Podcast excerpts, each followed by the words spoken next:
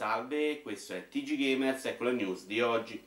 I giochi Microsoft potrebbero arrivare su Steam, il prossimo aggiornamento di Xbox One invece prevede il lancio dalla finestra.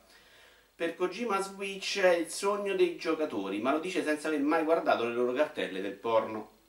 Quello per Switch sarà FIFA 18 e non una versione di qualche anno fa, però uscirà tra due anni.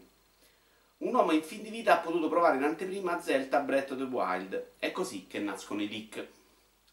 Mostrato un nuovo minigioco di 1-2 Switch nel quale bisogna cullare un bambino. La vera brutta notizia è che è il nuovo progetto di Retro Studios.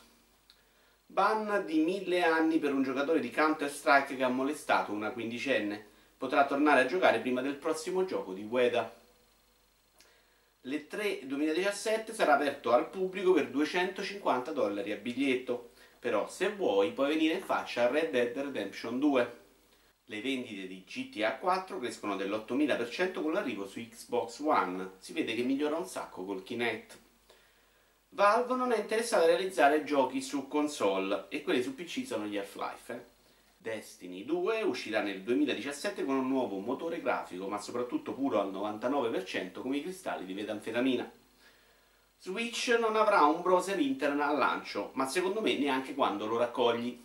Anche per oggi è tutto, arrivederci al prossimo episodio.